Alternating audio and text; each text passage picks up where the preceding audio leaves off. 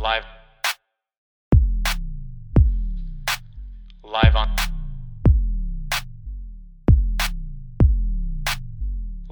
set. And welcome to episode 5 of Live on Set. My name is Austin Lee. I am the host of this podcast, Live on Set, the weekly pop culture podcast where I'm talking film, music, sports, television with my friends, family, and people that I meet along the way. Episode 5, the first time I have a return guest on Live on Set, my good friend, Connor Brown. Connor, how's it going? So I think you've had 5 episodes. Yes. I've been a guest on 2. Yes. If my math is correct, that is, I've been on 57.5% of the shows. My math's not right. No. 40% of the shows. No, that one is right. Is it? Yeah, dude. If you've had 5 shows, 20%. I've been on it 2 times. That's 40. I've been on 40% of the shows in the first 5 episodes. I just feel like I deserve a co-hosting credit. And that's going to do it for us today on Live on Set. All right. I'm joking, but yes, there's a lot of things I want to talk about. I want to thank you for being on episode 1 of Live on Set. We talked a lot about our radio show. We talked a little bit about why I wanted to start the podcast and how you and your vision with your podcast was a part of that, a big inspiration. But I wanted to have you on today, bring it back a little bit sooner than the other people that I've had so far. I'm sure they'll come back as well down the road. But you just hit the 100 podcast episode mark for WDW Opinion. There's big congratulations. Thank you very much. I appreciate it. Yeah. It is pretty crazy. I think it's crazy just because for my podcast, which is about Walt Disney World, the fact that there are 100 episodes out there, and most of them, vast majority, are over an hour long. There's just 100 hours of, at least 100 hours of like audio content out there. It's very, very hard to wrap my head around. And I mean, you look at like others, you look at Joe Rogan, and he's on podcast, 1,587. Right. He does it many times a week, but so you don't seem like you're that big of a deal, and I'm not still, but I think it's cool to just look back and see that I've been able to create that much. Absolutely. And I'm not saying that any of it's good, right? Right. But I think when you're creative, and people think of someone who's creative, they think of an artist, they think of someone who has, creativity or whatever. But a creative person just means you create something. You start with nothing and you create something. So to see that there's, I've created 100 hours of something with all the guests I've had, with the co-hosts that I've had, Henry, who was your second guest.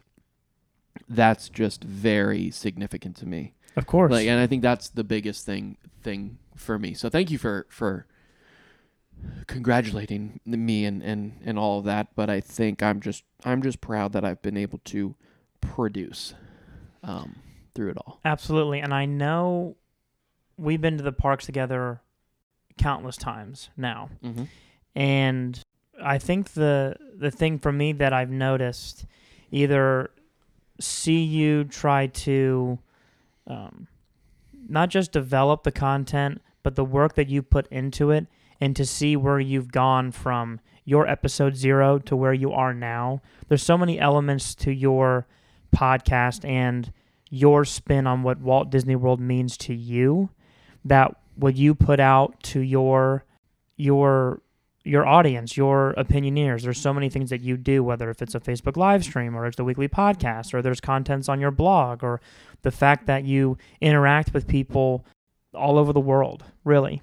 And so you are very much, and I've seen it from either assisting with live streams or when you're home in Maryland and you're doing your Facebook weekly thing. I see people, hey, from the island of Man, or hey, from the UK, or hey, from Canada. Like, there's so many things that go into it. And I just think that 100 episodes and seeing where you've gone from 0 to 100, literally. You have a podcast that people tune in weekly from all over the world. It's really weird. And I think it's just, it's really, really, really difficult for me to wrap my head around that. Because it's not a big podcast by right. any means. I'm sorry, I have to stop everything. We were watching Last Man Standing. I have that sweater with that duck on it. Which one? The older daughter? With the older daughter. I bought it at Target. It's one of my favorite sweaters. Sorry. This is a breaking news, live on set exclusive. Sorry. We are live in Orlando watching this. The eldest daughter in Last Man Standing is wearing a sweater that I wear. And, well, I think I have a lot to process after that. So, sorry. That was incredibly rude of me because you were being very, very nice. But it needed to be said. It's very, very, very difficult for me to wrap my head around the fact that people tune in each week and they tune in from around the world. Just because imposter syndrome is a real thing. And that just means who am I? Right. Who am I to be doing this? And the way I see it is, it's almost like I have an obligation to continue to do it now. Not that I wouldn't ever stop or whatever, but I love being able to create something, and the fact that people enjoy it is incredible. It really, really is. So, yeah. So it's cool. It's fun. It's been a fun ride. So much so far. So when it comes to Disney, I know you had all this, your appreciation for the parks and what Disney has meant to you since you were born and became a fan and all the way up until the point that you started to get this going. Do you notice something different every time when you go to the parks? Are there things that because you've worked in the parks, you were a cast member, you go to the parks multiple times a year. When you go back time and time and time again, are there things that you didn't notice the last time that just add to your appreciation and your fanhood of Disney? Yeah, I think it's a couple of things. One, I have a unique perspective in the fact that I went many times before I worked there. So from the time I was born and all through college, I went there many, many, many times. So I had a relationship with Walt Disney World as a guest. Mm-hmm. And then I became a cast member. Right. So I had a relationship with the parks, going into the parks for a year when I worked as a cast member. So it's a very different world you're seeing. And then now I have the relationship of being a former cast member who's now back turned into a guest. Right. So with each of those stages, you kind of approach the park in different ways. And of course, maturity and in my own personal life as well, revolves around all of that. To answer your question, absolutely. Every single time I see something new. Right. But I wanted to say that there were 3 different stages because in each of those stages, I see the parks through a different prism. So going as a normal guest, you see the parks as it is on face value. Going as a cast member, you see it through the eyes of, I just worked a shift at Seven Dwarfs Mine Train yesterday. Right. Come on, so I'm very on edge in the fact that if I'm in line, I'm okay, we got to know how many people are in our party. So you're always looking out for that. And then as a former cast member, there's still aspects of that, but you appreciate it more because you know the work that goes into creating the magic each and every day. Right. So I see new things through different eyes every time I go. But to get granular on your question, every single time I go in, I see a new sign. Right. I see a new detail. Right. I see there's things I still haven't done at Walt Disney World, attractions I still haven't been on, places I still haven't eaten at. Right. So there's always something to explore, and I think for people who always say, you're going to Disney again, can't you be bored with that?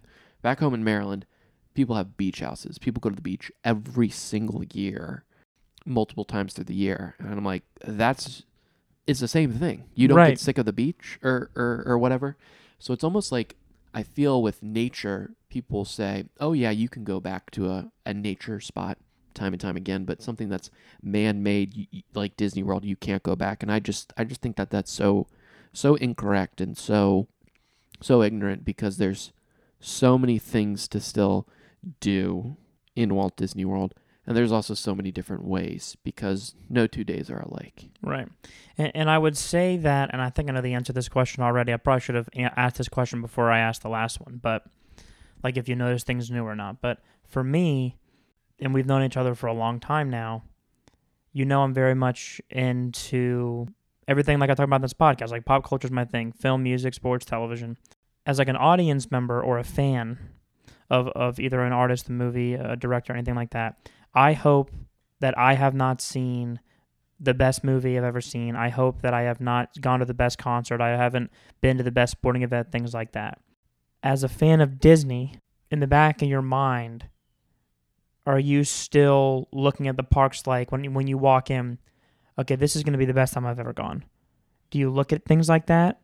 So I think for this question, you have to, the answer I'm about to give, you have to understand that this is coming through the lenses of a crazy person. Right. Because I am when it comes to Walt Disney World. Sure.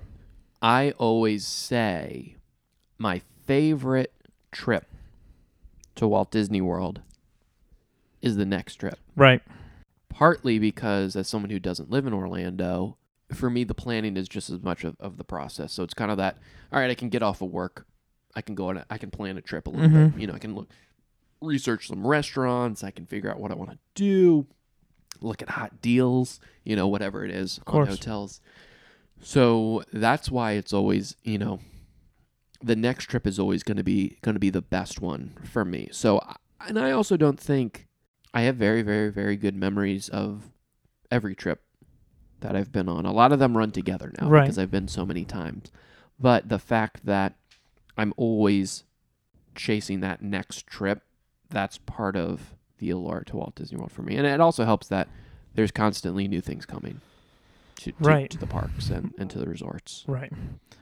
So we've talked WDW opinion. We've talked how you feel about the parks. But we have actually been to the parks together. We've been a couple of times now. I'd say 3 or 4 times in the past month or two now. When we talked on your podcast a couple of months ago, I said that when I got to go back to Disney, because I think you went once or twice before we went together to Magic Kingdom. That was my first step to getting back to something relatively normal to me. My first big step back into what normalcy would be for me and kind of what we have here in 2020 and pushing forward. And now I've gone 3 other times since then. And it is so safe out there. And 4 other times. You went to Epcot 4 twice. That's right. I went to Epcot twice. That's right. So 4 times. So the time is now to go to the parks. But the time really was now to go to the parks like a month and a half ago. Basically when it opened. So, you know, during this COVID thing, the Walt Disney World parks closed for the first time ever. So there were, before COVID, since Walt Disney World opened in 1971, there were only 3 or 4 times where the parks closed. Right. So they run 365 days a year. The 4 times that they closed, 3 were for hurricanes, and 1 was the day after September 11th. Okay. So this was, you know, it never happened before. So then the parks closed for a couple months. I mean, they closed in March, and they didn't open back up until middle of July. Right. So I was there in July, late July, majority in August, many times in September. So I would say, yeah, like last month was probably the perfect time from a crowd perspective. Okay. It was hot. And I'll say this, it's still a fantastic time to go. Yeah. Wait times are still down. There's still not a lot of people there. I just saw a picture from someone posted, remember when, and it was like Christmas Day, like 2 years ago. And that's like, you can't, there's no one, you don't have an inch next to you on all sides because there's so many people in every single park. Right. So, yeah, right now it's pretty spectacular. And I say if you're in a good physical state and you can go, yeah, everyone needs a vacation right now.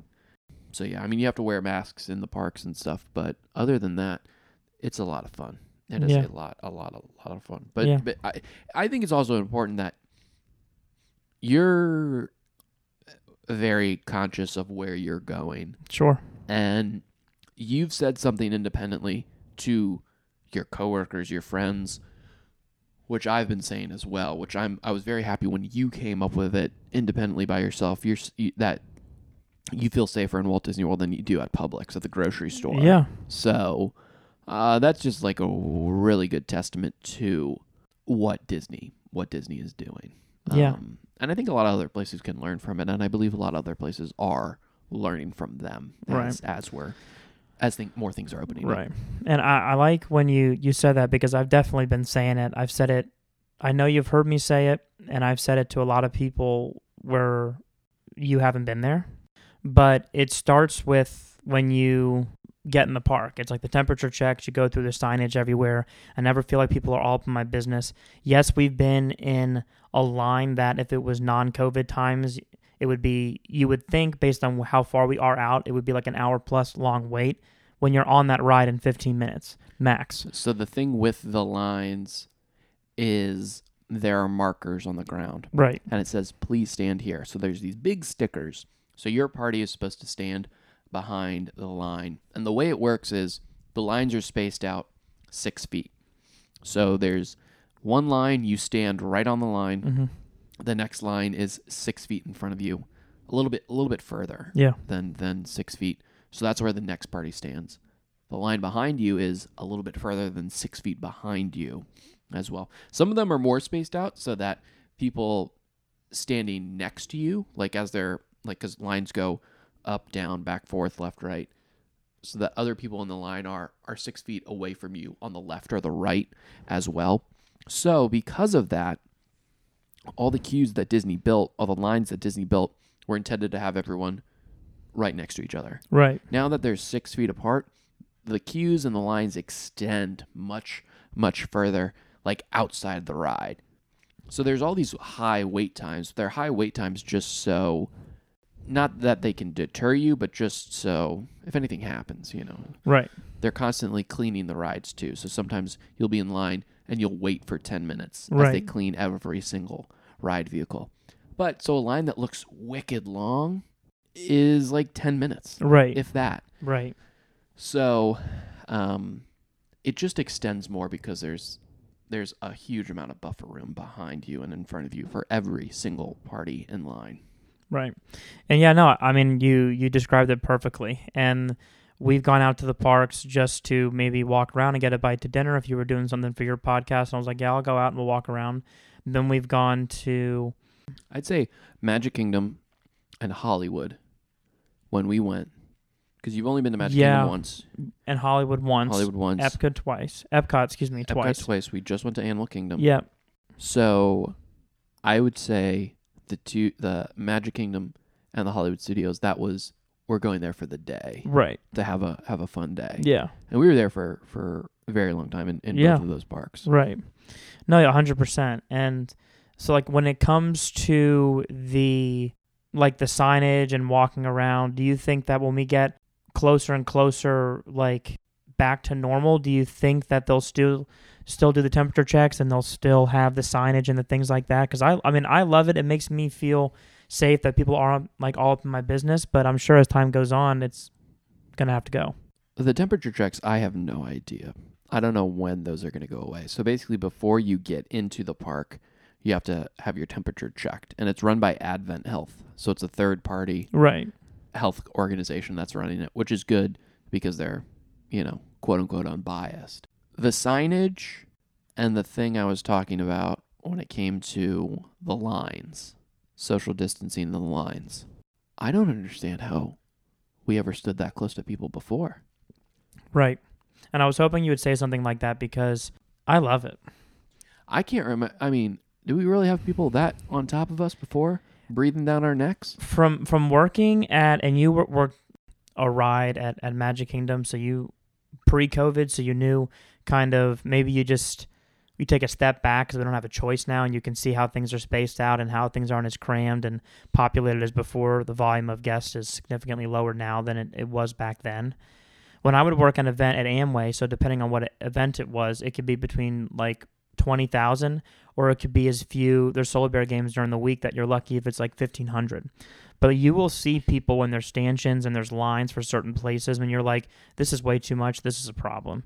And then I go out to Disney and I'm thinking, depending on the venue or depending on the park, I feel like there will be a way to phase it back in. By the time that it's back to normal, you will have felt that way for a while. Yeah, I don't know. I mean, I think the problem is going to be if someone, like, you can actively choose to stand 6 feet away from the people in front of you. Sure. You can't actively tell the people behind you, hey, back up, without saying, hey, back up. Yeah. So I don't know. I don't know what is going to happen. And for people that are very, very, very are cognizant of what's going on, the markers on the ground are kind of your get out of free jail card. So it's kind of like if someone is on top of you, yeah, and you don't like it, you just turn around and say, hey, could you wait back there? Yeah. And 9 times out of 10, they'll be like, yep. Oh, I'm so sorry. Yep. I didn't realize. And, yep. And they'll wait there. But I could see if there's no markers, they'd be like, I don't understand.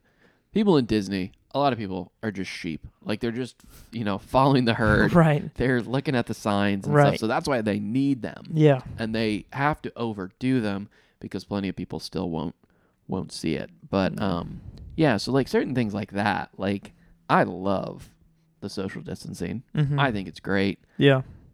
Give me some room, man. You know, I don't need... It's hot in Disney. People are sweaty. Sure. People are stanky. Sure. So, yeah. Before we move on, I do want to talk about, like, the temperature checks for a second. Like, for me, it's kind of been just all right, you're good. Have a good day.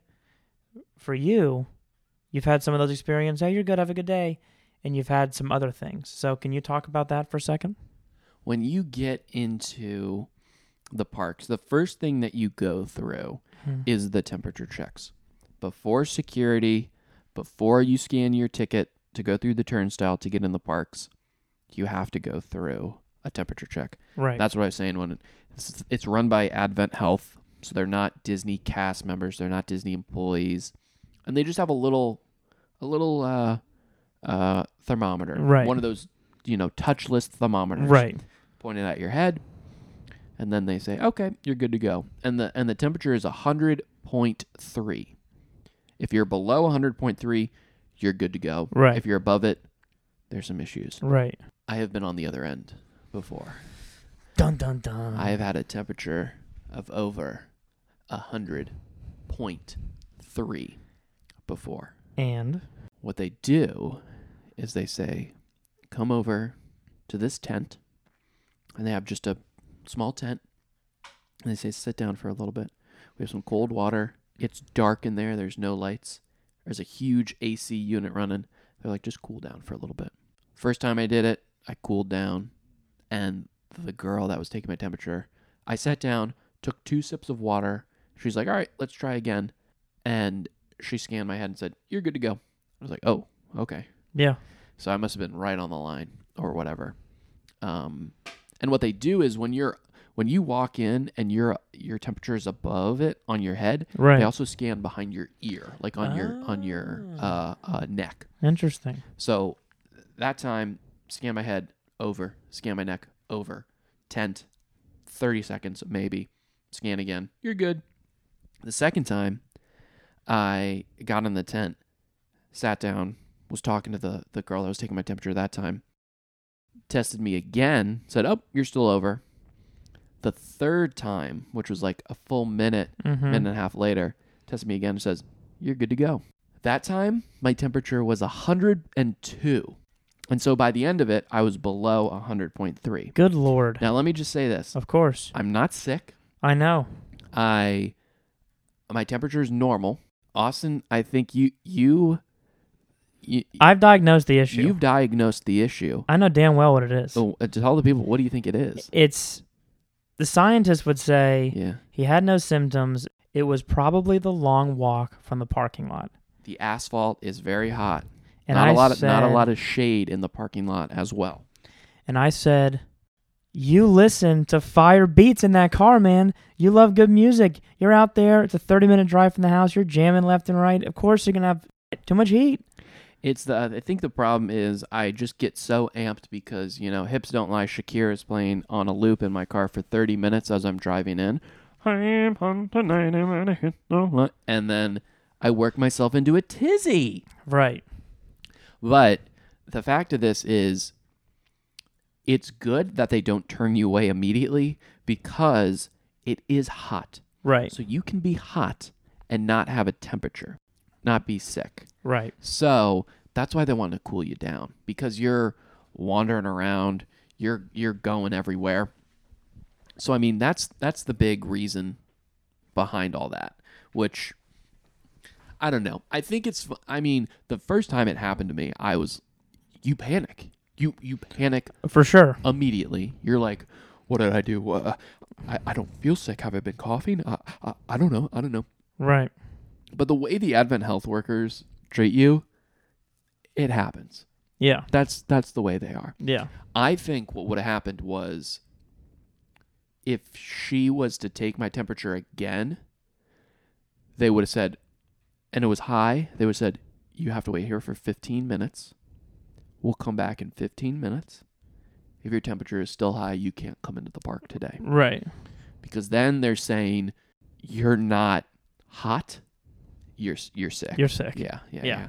If I actually had 102.5 temperature, I wouldn't have been able to walk from the parking lot. Right. Yeah. So. No, 100%. And I think, because at that point, if Even Stevens was the first movie, or was the first TV show that right. got a movie after it because there was a revolt. Yeah, people were upset. Yeah. And I didn't know that. I just never really noticed it. And I guess Disney was they did not want their fan base to really only watch Disney Channel for Even Stevens. They wanted to have other shows out there that people just didn't want to watch it, or a majority of their fan base on a TV standpoint was just Even Stevens. Well, I think the issue was also because it's a children's thing. Right. Because kids are constantly coming through. It's not like a 7-year-old necessarily remembers everything they watched when they were 5. Mm-hmm. But if they continue to watch it year after year, that's good. But if a new 5-year-old comes in, they've never seen Even Stevens, they don't understand what's going on. Right. But I think that was also why they did. I can't believe we're talking about this. Why they did Sweet Life of Zach and Cody, and then they did Sweet Life of Zach and Cody on Deck. Right. Because they considered it a completely new series. So it was on a cruise ship. So that's why they were able to get away with that. But there's other things that are on there too, some Pixar movies like Ratatouille and The Incredibles, Mr. Incredible. Up I've watched a couple of times as well. Yeah. There's just so many good movies that, on the Pixar side of things, that some of them I just didn't remember them. I got to watch them again and reconnect with them again. And I really need to do that with the Toy Stories because I've seen the first one countless times. But I really, start to finish, I don't remember all of Toy Story 2 and 3. And I know Toy Story for you and Lion King, of course. But Toy Story 2 for you is very high on your list as well. Toy Story as well, not Toy Story 2. Correct. Yeah. Sorry, that's what I meant. But for me, there are so many things on there about the history of Disney. It's not just the TV shows that were on Disney Channel and the Disney Channel original movies, which are on there, which are great, and then Pixar movies, Marvel, things like that. Do you have a favorite Disney Channel original movie, DCOM? Yes. Can I guess it? Sure. You have 3 guesses. Look me in the eyes. Luck of the Irish. No. This is tough. Miracle in Lane 6. No. Close? No. We did not support the talents of Frankie Muniz in my household. Interesting. I'm joking. No Malcolm in the Middle. He is fantastic in Big Fat Liar. Okay. But no, it is not the other two. Not bad guesses, I would say, but... Okay. Mm-hmm. This is the last one. Johnny Tsunami. Close. Close to Johnny Tsunami? Brink, baby. Oh, that is a good one. Brink, Johnny Tsunami, and then you can flip a coin for either, because I would do Smart House? No. It's too scary. It was very scary. Look at the Irish, also quite scary. Yeah. And I'm a big show of the fan Psych, and the villain in Luck of the Irish is last on Psych. That's right. But what I will say is there's a lot of people that got their start or had like random roles in Disney Channel original movies, which are great. So many of them are great. There were a few that I might have been like, eh, and then some that I really, really liked. So Brink, Johnny Tsunami, Alley Cat Strike. Oh, God. Those were good movies, right? Ugh. Dude, of course. Not Alley Cat Strike. Of course. And then two movies that I'm really big fans of. Eddie's $1 Million Cook-Off. Oh, I was going to guess that. Bobby Flay. Bobby Flay. Incredible. And he's still relevant. Yeah. Okay. And... Motocross? That's... that you pulled that one out of the vault. Good for you. No. High School Musical, the first one. That's when I said... That's my last Disney Channel original movie. Everything else after that, I don't consider... I mean, they were on Disney Channel. I don't consider... That's when I graduated and moved on. Yeah. We were also a little too old to be watching it. But I enjoyed it. I enjoyed High School Musical 1. Yeah, it's great. It was good. But let me just say a couple ones that you missed that I feel, and none of yours were bad guesses, right? I feel need to be stated. Double Team, good film. If you look back at the last, I would say, and there was a social media viral thing a little bit about it a little over a year ago. If you look back at, like, the last, like, 3 or 4 minutes of Double Team and the amount of double dribble and travels that were not called. Yeah. The coach for that team, for the girls, is fantastic. And Double Team, he's fantastic. Yeah. But between how they won the last game, they scored... and somehow got the ball back when the other team didn't turn the ball over. There were some plot holes for sure. It was... I think it's just funny looking back on that one now. Like, I don't... Other than that, I don't necessarily care. Right. So I will say this. The one that I... am upset that you missed, and there was plenty of them, but the 13th year. I knew that was coming. I knew that was coming. God. Not a bad movie.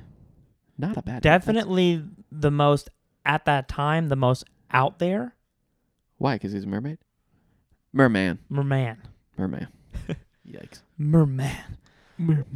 But, I'm not doing my Zoolander impression, but what's like that came out at a time where there were so many other like movies at that time were like hit, and that movie was just different at the time. And would you say it hit different? Yeah, it hit different. Not sure what that means, but that's what the kids are saying now. But I'll Google it later. But like those spicy McNuggets hit different, dude. The other night. I will say, because I'll get back to Disney Plus here in a second before we wrap things up, is the Cactus Jack meal, Travis, McDonald's, great. I got it. I didn't get a Sprite. Sorry, Travis. It was lit, though. It was lit. But I did go back a week later, and I got the McNuggets, the spicy McNuggets. I was like, Connor, I'm going to go get these. You want some? And you were like, yeah. And they're hot.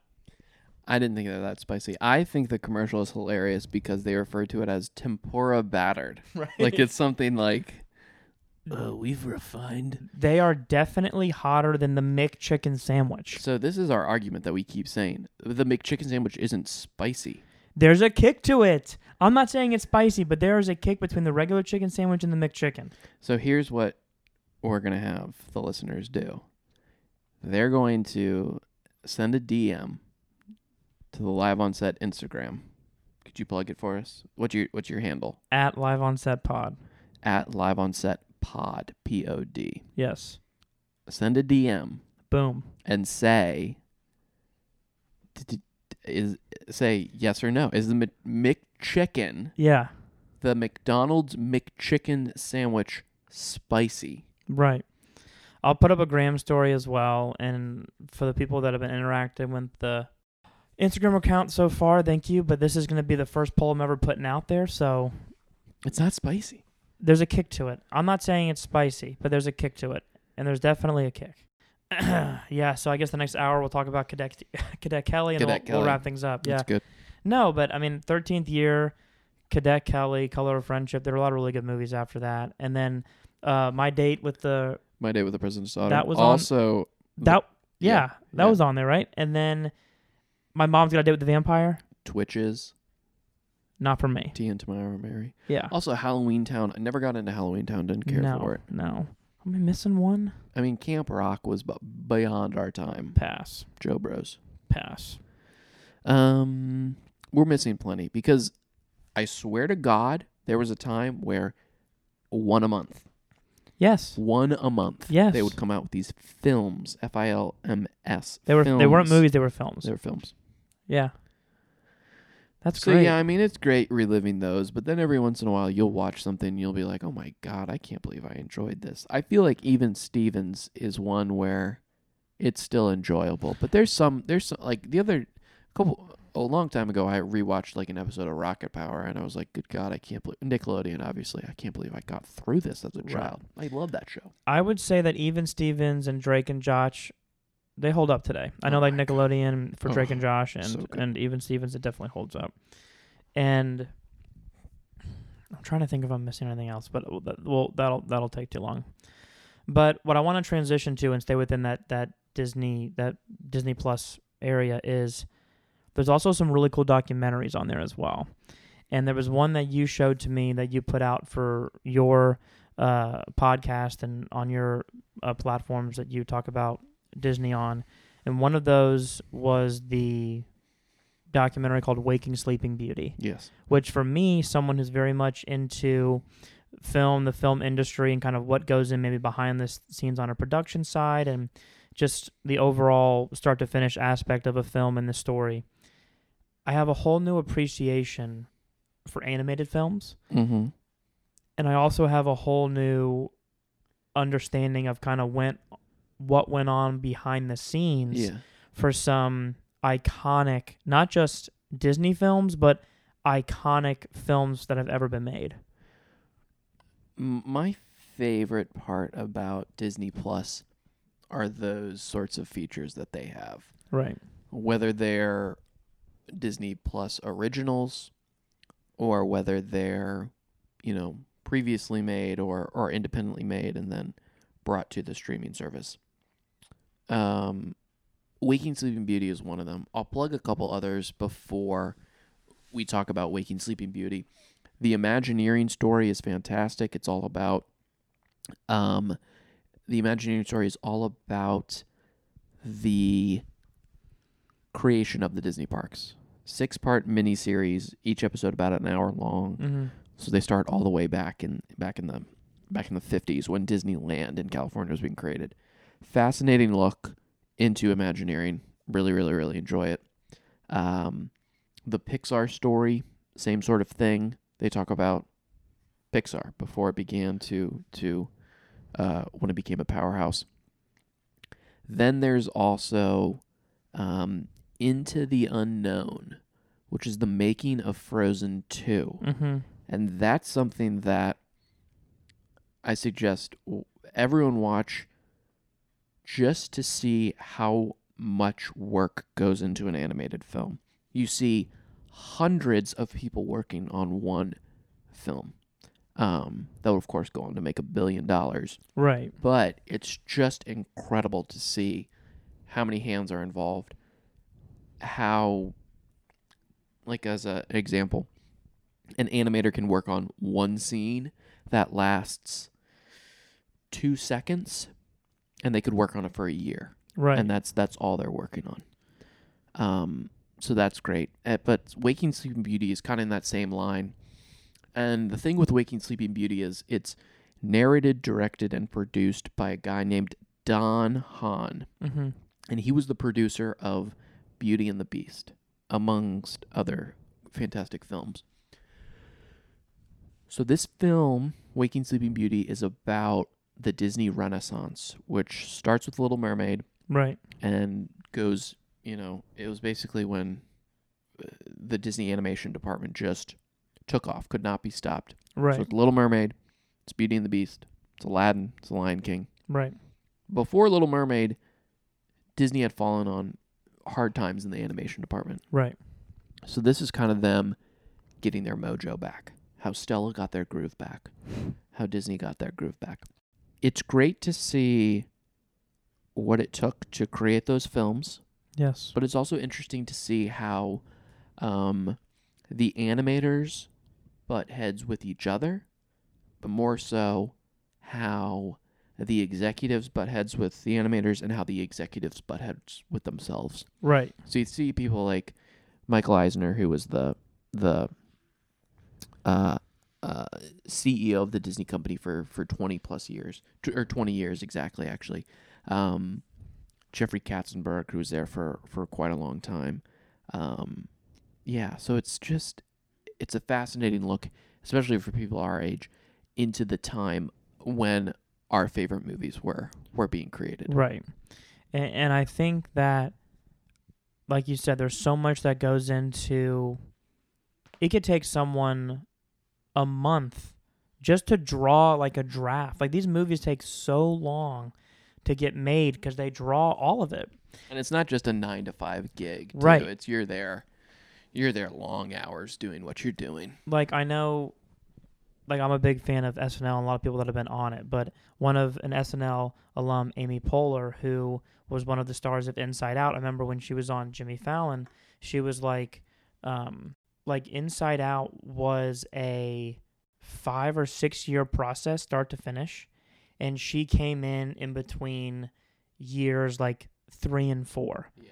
And there's just like so much that goes into it, and some of it where they go with the script and they improv, but that is literally creating every aspect, things that have never been created or done before, and putting that story on the screen. And it all starts with someone that has to draw it, and that's fascinating.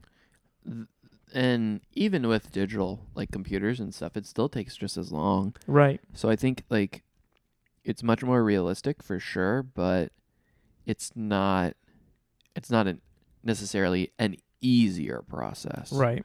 So there's still, you might start with a blank screen, mm-hmm, versus a blank page. Right.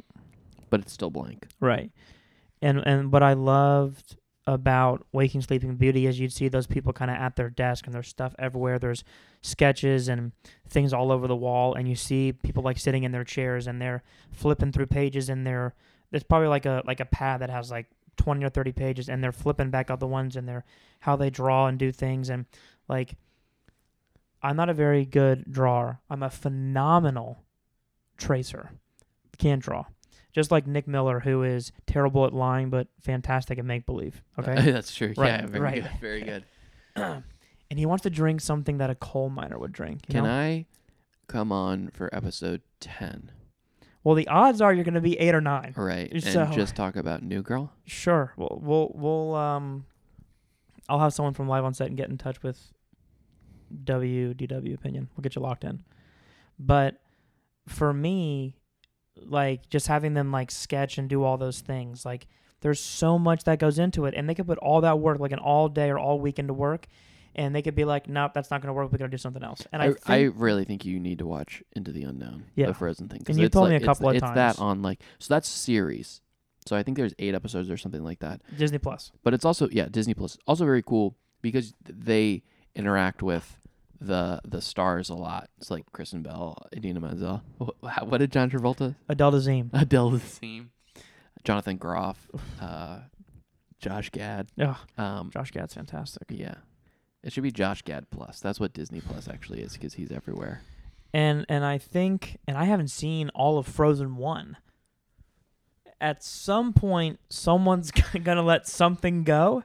Yeah. And I'm going to find out, and I got to watch it to find out. So, spoiler alert, Genie escapes from the bottle. He doesn't go back into the lamp. What? Yeah. Yeah, that's how the movie ends. Maybe that's... what we find out in the unknown. Maybe I'll watch that show. Maybe they'll give me some answers. Well, that's Frozen 2, making of Frozen 2. But you still haven't seen Frozen 1? I haven't seen all of it. What part did you stop at? It was on at a place that I was, and I was watching. I was like, damn, this is good. And then I left. I mean, it's only like 90 minutes. There were other factors involved. Oh, okay.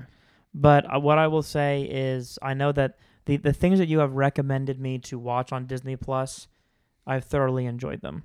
And it's not like, you know, I think I'm just trying to figure out, like, no, yeah, go ahead. Where you're going with this is on face value, you see nostalgia with Disney Plus. You yes. see Even Stevens, you see The Lion King, you see Toy Story. Yes. Films that you grew up on. Yes. Which is great. And it's cool that can get you in there. And maybe it's Star Wars, maybe it's Marvel, maybe it's something like that that's going to get you in there. But I think these things, The Imagineering Story, Waking Sleeping Beauty, Into the Unknown, even Mandalorian, I mean, is fantastic. I know you haven't watched all of it, but that type of content is applicable and relevant to adults. Right. Just as much. So, like with anything Disney, it could on face value be perceived as, oh, this is just for kids. This is yeah. just for children. And I really don't think that is the case. Yeah. On this. Yeah. Right.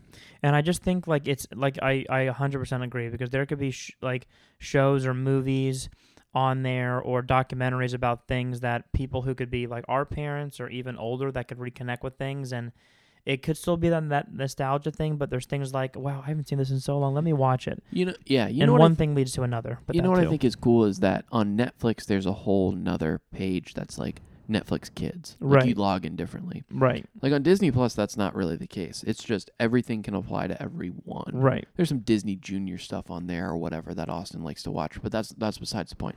The fact is, the vast majority of the streaming service, anyone can watch and anyone can enjoy. Correct.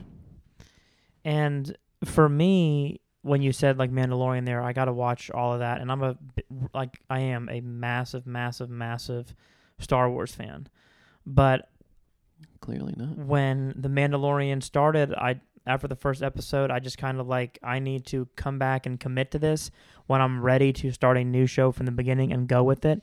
And I haven't gotten there yet, and I need to, and maybe I'll get into it now, because I know the second season comes at the end of October, so I have a month to kind of figure it out. It's only, 9 episodes? Have you just, over the last year, just been very confused by every meme that has ever been produced with a small Yoda? No, over time, I began to figure out, I said, there's too many similarities here. Yeah, this has to be some sort of Yoda creature. Because I thought, who's the only other thing in the world that I've seen that looks like this? Like, that looks like that? Again, let me guess. It's Yoda. Oh. Yeah. Oh, I thought you were going to say it's Yoda, and then there's one other thing that kind of looks like him. There's some similarities to Danny DeVito, but I really don't want to get into that now. No. It was Joe Pesci. Oh. Ricky Gervais at the Golden Globes. Oh, yes. Okay, I like to change my previous answer to that. Joe okay. Pesci. But... And I'm really excited because I know next week SNL comes back, but Kyle Mooney does a fantastic Baby Yoda on Weekend Update, and that might be the my friends and I joke, like, live on set, when are you gonna do like probably like funny or do like comedy stuff on there? And I said, well, if I ever got to that, the name of that podcast would be Lisa's After Dark. Mm-hmm. The Kyle Mooney impersonation and embodiment of Baby Yoda is very much Kyle Mooney After Dark. I feel like we're having fun. Yeah, we are. No, we're joking. We're definitely having fun. We're definitely having fun. On episode 5. But what I will say is, I got to finish The Mandalorian. I've gone too long, and I'm gonna have to do that. But, God, we are really racing through not just the podcast here, but a majority of what the CW is doing right now. My God. Well, that's my understanding. But Boyd has chicken pox. Oh, yikes! Good Lord. But to wrap things together here with episode 5 is, I think it's that whole part of Disney. And that is, I can always expect the best from Disney, and I know I'll get it. And I know that there are other things that I have not watched that are currently on Disney+. There are things when it comes to the parks that I have not experienced, and I have not taken the time to go see and try things. And I know that going into it, I'm doing something for the first time or something I've never watched before or experienced. And I know that when I come out of that, I will know that it's worthwhile. And that's how it's always been. Yeah, it's consistent. I think that's the big thing. Like, a dud for Disney is a big deal because it doesn't happen too often. So, And there's so many different parts of Disney now. You know, Marvel, Star Wars, Pixar. On top of, you know, a plethora of TV stations. Right. ABC, ESPN, Disney. On top of films. On top of theme parks. Yeah. Now streaming service. I mean, that's just... Right. Cruise ships. Right. A ton of stuff. Well, I just think... I want to thank you again for coming on. I think everything I've learned more from you with our conversation today. And that's, for me, the whole part of this podcast. It's having those weekly conversations with my friends, family, and people I meet along the way about the topics that we have shared interest in. And so before I wrap things up here, Connor, you want to tell us what's going on in the world? What do you have planned for the next 100 episodes of WDW Opinion? What else you're looking forward to? What else is going on in your life? I'm just looking forward to living life. Amen. Thank you, Austin, for having me on. Amen. Again. Next 100 episodes for WDW Opinion. We're just going to have fun. Interviews, reviews, more in-depth history stories about the parks, about the company, about why I love this place. Trip reports are a big thing we're going to start doing a lot more of. So, yeah, I mean, it's a lot of fun, and it's a good time. So if you guys want to check it out, WDWopinion.com. You can check out all that stuff, or just search WDW Opinion on whatever podcast platform you're listening to this episode on. Amen. There you go. Thank you for saying that. Kind words from a kind man. It is always great having you on set with me today, and the numbers don't lie. I would assume you'll be back sooner than I think. But thank you again, Connor. Had a great conversation today. Thank you guys so much for listening. Live on Set, the weekly pop culture podcast where I talk with my friends, family, and people I meet along the way about what I love the most, and that's pop culture. So thanks so much, guys, for stopping by and listening today. We will be back next week for episode 6. Thanks for listening, guys. Much love.